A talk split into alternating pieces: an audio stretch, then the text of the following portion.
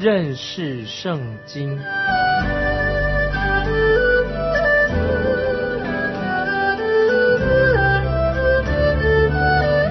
认识上帝的话，把上帝的话带到全世界。本节目是由认识圣经机构和环球广播电台联合制作，欢迎收听。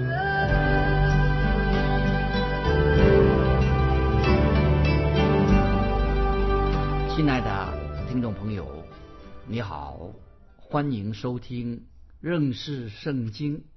我是麦基牧师。我们看启示录第十六章，启示录。第十六章十七、十八节啊，注意启示录十六章十七、十八节，第七位天使把碗倒在空中，就有大声音从殿中的宝座上出来说：“成了。”又有闪电、声音、雷轰、大地震。自从地上有人以来，没有这样大、这样厉害的地震。这是启示录。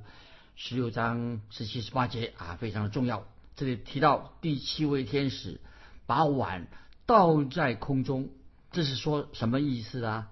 就是主耶稣基督再来之前最后七系列的审判，也是说大灾难时期的末了。那么主耶稣再来之前，而且大灾难的末期，那时候人该怎么办？唯一能够拯救人的是谁呢？唯一能够在地上建立公义的国度的是谁呢？真正能够为世界带来真正和平的是谁呢？当然就是耶稣基督啊！唯有耶稣基督能够拯救罪人。主耶稣他将要在地上建立他公义的国度，为世界带来真正的和平。所以，听众朋友，最重要的，我们基督徒要定睛在。主耶稣基督的身上啊，也是启示录给我们教导我们的。因为主耶稣是审判主，所以在启示录十六章十七节就是说，在空中就指这个大太空，因为主耶稣他是创造宇宙万物的，基督乃是掌管整个大太空。主耶稣基督已经预备好，他将来要再来的。那么在刚才我们读的这两节经文，启示录十六章十七节也提到。殿中啊，提到这个殿中，为什么要提到这个殿中呢？殿中当然是指圣殿。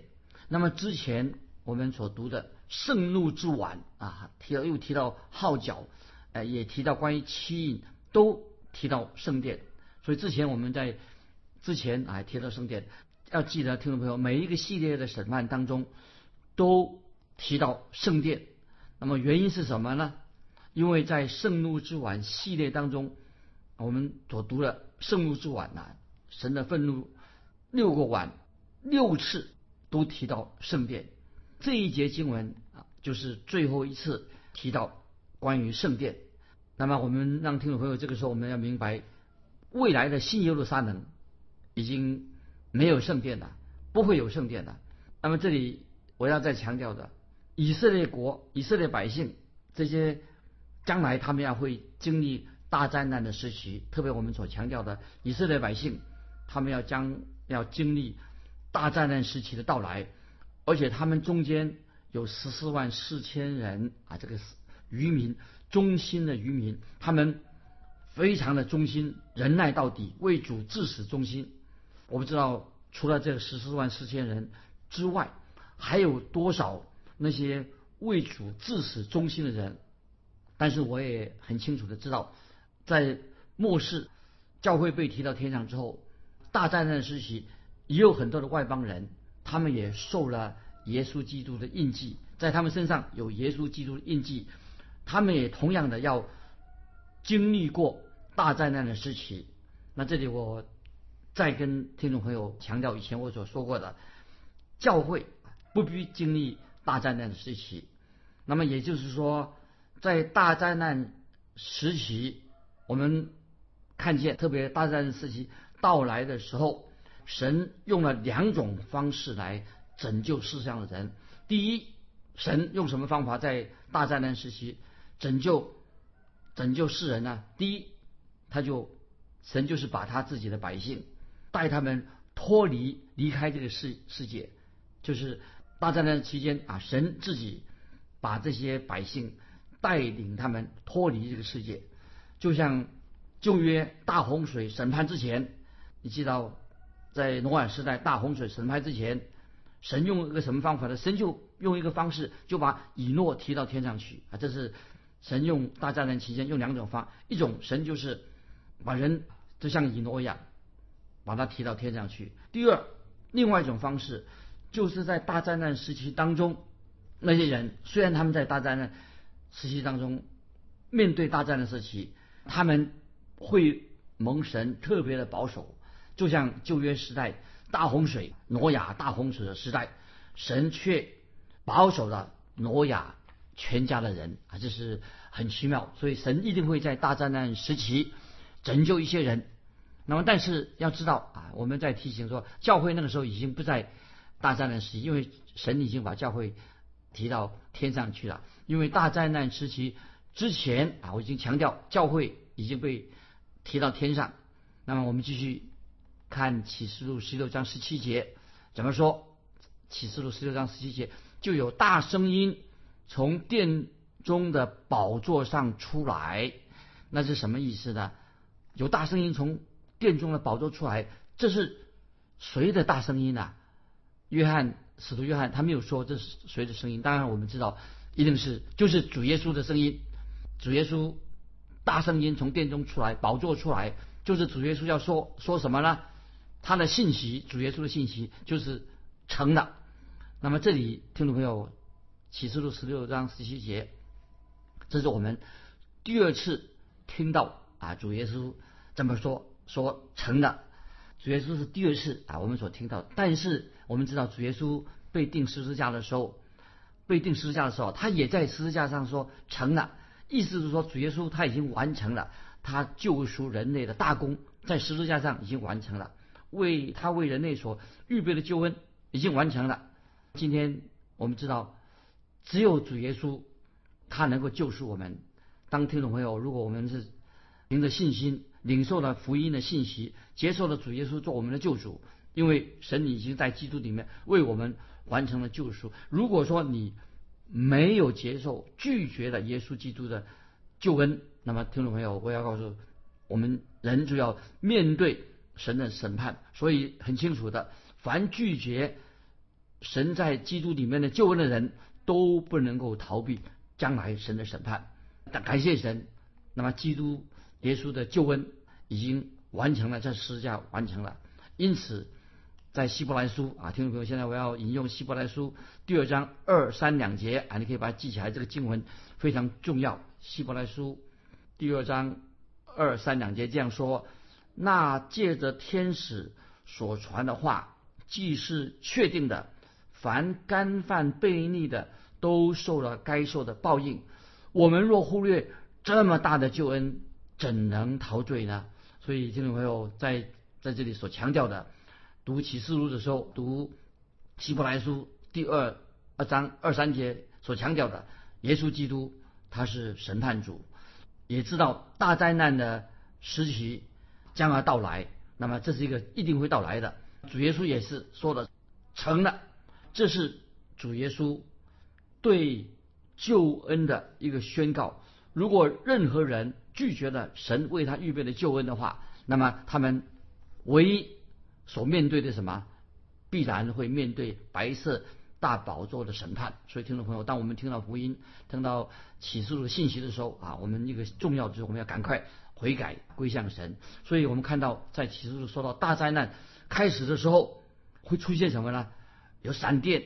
有声音，有雷轰啊！这个是很庄严的，目的是什么？很庄严的宣告神的审判就要来临了。所以我们曾经读过启示录第四章第五节，也提到啊，启示录四章五节，听众朋友再回想，我们读过有闪电，有声音，有雷轰从宝座中发出，又有七盏火灯在宝座前点着，这七灯就是神的七灵。所以我们知道，在大灾难。末期结束啊，将要快结束的时候，也会出现闪电、声音、雷轰。那我们继续看启示录十六章第十八节，第十八节这里说到大地震，又有大地震，十六什么？又有大地震。自从地上有人以来，没有这样大、这样厉害的地震啊！这里特别提到大地震。那么神的话啊，已经读圣经很清楚了，就是在大灾难的末期有大地震，很很可怕，会摇动整个地球啊，整个地球，这是一个大地震。大地震到来要终结的大灾难时期，所以大灾难时期的终结，那么会有大灾难、大地震出现。启示录十六章十九节啊，提到那个大城。是什么呢？大城就是指耶路撒冷，就说耶路撒冷将要裂开为三大段。我们会看到，尽管这个大地震的震央是在耶路撒冷城，但是大地震的范围很广，不单单是限于耶路撒冷。因为启示录十六章十九节继续说，列国的城也都。倒塌了啊！所以这个大地震不是光光指耶路撒冷城哦，列国的城也倒塌了。所以我们知道那个时候大地震将会有莫大的破坏力量，何其大啊！所以我们读到启示录十六章啊，后面这几节经文，听我们这个时候要我们要啊特别的注意，又提到什么呢？就提到巴比伦啊，巴比伦在。启示录十六章十九节下半提到关于巴比伦，那么在启示录十四章第八节，先翻到启示录十四章第八节，也提到巴比伦。十四章八节怎么说呢？又有第二位天使接着说，叫万民喝邪淫大怒之酒的巴比伦大城倾倒了，倾倒了啊！这是启示录十四章第八节所说到的。巴比伦，那么这里十六章十九节的下半，十六章我在念啊，注意启示录十六章怎么说啊？十九节，那大城列为三段，列国的城也都倒塌了，神也想起巴比伦大城来。这里啊，这里是念的启示录。十九节，十六章的十九节，那大城列为三段，列国的城也都倒塌了。上帝也想起大巴比伦大城来啊，这里提到巴比伦，特别提到这巴比伦这个城市。那么接下来我要读这个啊经文，很注意啊，这个经文都很重要。这个经文怎么说呢？啊，我们再来念啊，念刚才我们读的这个重要的经文。巴比伦大臣想起巴比伦的大臣来，要把那圣自己列入的酒杯递给他。那么接着二十节这样说：各海岛都逃避，逃避了；众山也不见了。二十一节又有大包子从天落在人身上，每一个约重一他连德。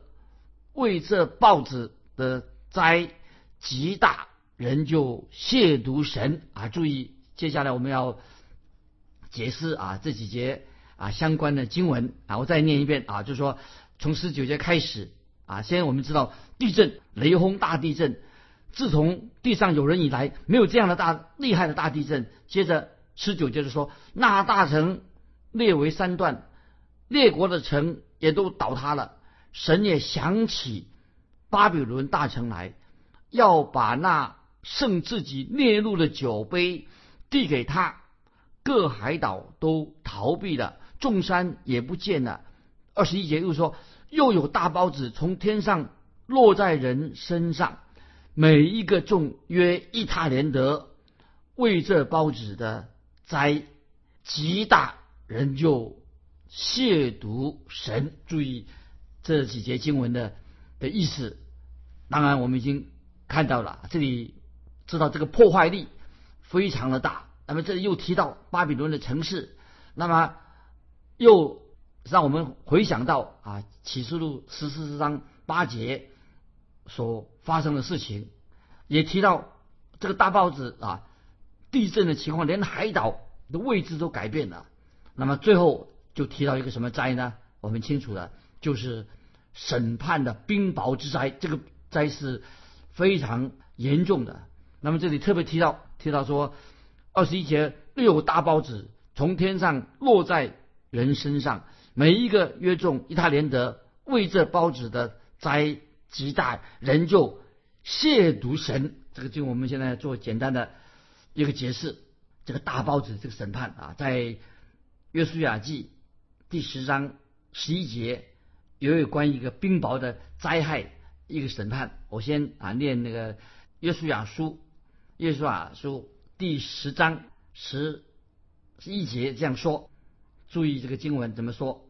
他们在以色列人面前逃跑，正在伯和伦下坡的时候，耶和华从天上降大冰雹在他们身上，直降到西亚西家，打死他们。被冰雹打死的比以色列人。用刀杀死的还多啊！注意，这里讲到啊，幕后的这个冰雹之灾啊，从天降落在人的身上。那么，而且这个冰雹重一他连得。那么，当时受到这个冰雹之灾灾害的人，居然没有赶快悔改归向神啊！冰雹落在他身上的时候啊。他们反应怎么样呢？为这报纸的灾极大，人就亵渎神。那么这里看见啊，一个大冰雹的灾就结束了大灾难时期。接下来我们要看新的一段经文啊，就是启示录十七、十八这两章。启示录十七、十八章是神对两个巴比伦的审判。启示录第十七章，我们先看到，就在大灾难时期的当中，看见什么？有离教叛道的教会要受审判，这是首先看到的。然后在第十八章呢，看到什么呢？就是看到不是离教叛道的教会受审判，是说到经济的巴比伦要受审判。所以前面是宗教的巴比伦要受审判，十八章呢？是讲到经济的巴比伦受审判，所以我们看到在大灾难时期的审判当中有许多错综复复杂的问题，但是啊，我们基督徒啊，我们读圣经的时候啊，读启示录不要受困扰啊，不要为这个有的我们不太懂，但是我们很清楚的明白，因为只有事实上只有进入大灾难时期的人呐，他们才会真正明白当时发生什么事情。其他人啊，我们其实没有办法去完全了解到底在大战争时期发生什么事情。但是经历大战争时期的人，他们就会知道。所以我们读启示录十七、十八章的时候啊，我们都提到有两个巴比伦不同的，这两个两个不不一样。那么也也许有人就问说：哎，真的有两个巴比伦吗？那真会有两个巴比伦是不同的吗？是他们的地理位置不同呢，还是他们代表？两个不同的系统啊，或者他们是两个不同的城市，还是还是只是一个城市而已，属于一个巴比伦而已。当然，我已经提过了，越接近世界的末日，这个日子越到来越近的时候啊，这个答案才会越来越显明。那么，我个人啊，这是我个人的看法，我认为是有两个不同的巴比伦城市，名称叫做巴比伦是不一样的。所以启示录。第十七章，特别十七的十章就提到一个很神秘的一个巴比伦。那么这个巴比伦是特别指什么呢？就是一个普世性的一个离教叛道的一个教会。特别提到一个很神秘的普世性的离教叛道、离经叛道的一个教会。这是在启示录十七章。我们读过启示录第二章的时候啊，启示录二章十八、十九节的时候啊，已经。提到关于推亚推拉教会，在推亚推拉教会的时候，启示录第二章啊，已经看见什么？有看见那些自称为是先知啊，一个所谓也喜别的妇人，用一些异端来教导推亚推拉教会。我们读启示录二章十八十九节的时候已经知道，那么这是很清楚的，在大灾难时期就出现什么？就是离教叛道的这个宗教组织就出现了。所以那个时候啊，所以十十七章特别强调，把它的总称的名称，这个离教叛道启示录所说的离教叛道指什么呢？就称为大淫妇，它就是启示录所说的大淫妇。这是我们让让我们可以清楚的明白。但是我们知道，在早期的巴别塔的时代啊，当我们知道巴别塔，我们读到启示录巴别塔早期的时代，那个时候的巴别塔的什么状况呢？巴别塔其实就是讲到人企图要抗拒独一的真神耶和华。那么后来到了那个灵路的时代啊，就是到了创世纪第十章、十一章的时候啊，巴比伦就成为什么？一切的异教的中心，成为一切的异端的源头，是出自哪里呢？啊，就是就早期的巴比塔，跟后来灵路时代，巴比伦就成为所有的异教异端的一个中心。所以我们特别知道，在大灾难时期的前半段，那么我们知道前半段什么呢？就知道有那些当时所存在的所有的教会，都变成什么？变成啊大淫妇了，变成大淫妇了。那么本来啊是由兽开始是由兽来。主宰啊，主导的，后来什么呢？就变成什么大淫妇来主导所有的异端的教会。所以我们读啊，知道啊，在这个基督的心腹，原来是教会词是基督的心腹，但是在大灾难时期的前半段，所有的教会都变成了大淫妇啊。这些大淫妇就是把自己啊出卖给那个世界的，对灵魂出卖灵魂的。口口声声可能大淫妇说：“我发了财，我是富足的，一样不缺。”其实已经成为一个大淫妇了！所以我现在要听众朋友再回想，我们曾经读过启示录第三、第四章的时候，提到关于七个教会的事情。那么这里很清楚的，我已经所强调说，在大灾难时期到来之前，神已经把教会提到天上，就像菲拉铁菲像的教会，上帝已经把菲拉铁菲。属于他的教会已经提到天上去了，所以启示录第三章十节啊，神曾经对菲拉铁菲这个教会说：“你既遵守我忍耐的道，我必在普天下人受试炼的时候保守你，免去你的试炼。”这里说的很清楚的，大灾难时期到来的时候，那么真正属于神的教会已经被提到天上，他们不需要经历大灾难时期。因此啊，所以已经这所我所强调的，在大战时期之前啊，神把属于他的教会已经提到天上去了。那么这里这里我在问说，那么在强调说谁会被提到天上去呢？不是指我在告诉听众朋友，被提到天上的教会不是指哪一个宗派，也不是属于哪一个特别的教会，也不是啊是属于哪一个教会的组织，所有。谁被提到天上去，就是凡是在基督里面真正信耶稣的真正的基督徒，就已经被提到天上去了。那么其他还没有被提的人，没有被提到天上的人，或者没没有被提到天上的教会，他们就要在留在世世界上面经历这个幕后啊这个大灾难时期，他们要进入大灾难时期啊。所以有一位圣经学者他说啊，当。所有的真的教会基督徒被提到天上之后，所留下的人呢？这些人是做什么呢？他主日也有留下来的人啊，他们也有主日崇拜聚会的人也很多，但是他们这些人都不是真正属于耶稣基督的信徒，因为他们由于他们不是属于主耶稣基督的真正的教会，所以我们知道耶稣基督从来没有称称这些人是属于他自己的教会。所以，因此就给他一个名称，这些人是什么呢？称为淫妇啊，称为大淫妇。所以表示说，在末后的时代，末后时代，大战的时代，那么留下来的教会看起来好像是个教会，其实是虚有其表的啊教会。那么大战争的前半期啊，是由大淫妇来掌控着兽，也掌控着啊那些异端的教会。那么那个兽啊，特别对这个。大淫妇啊，恨之入骨。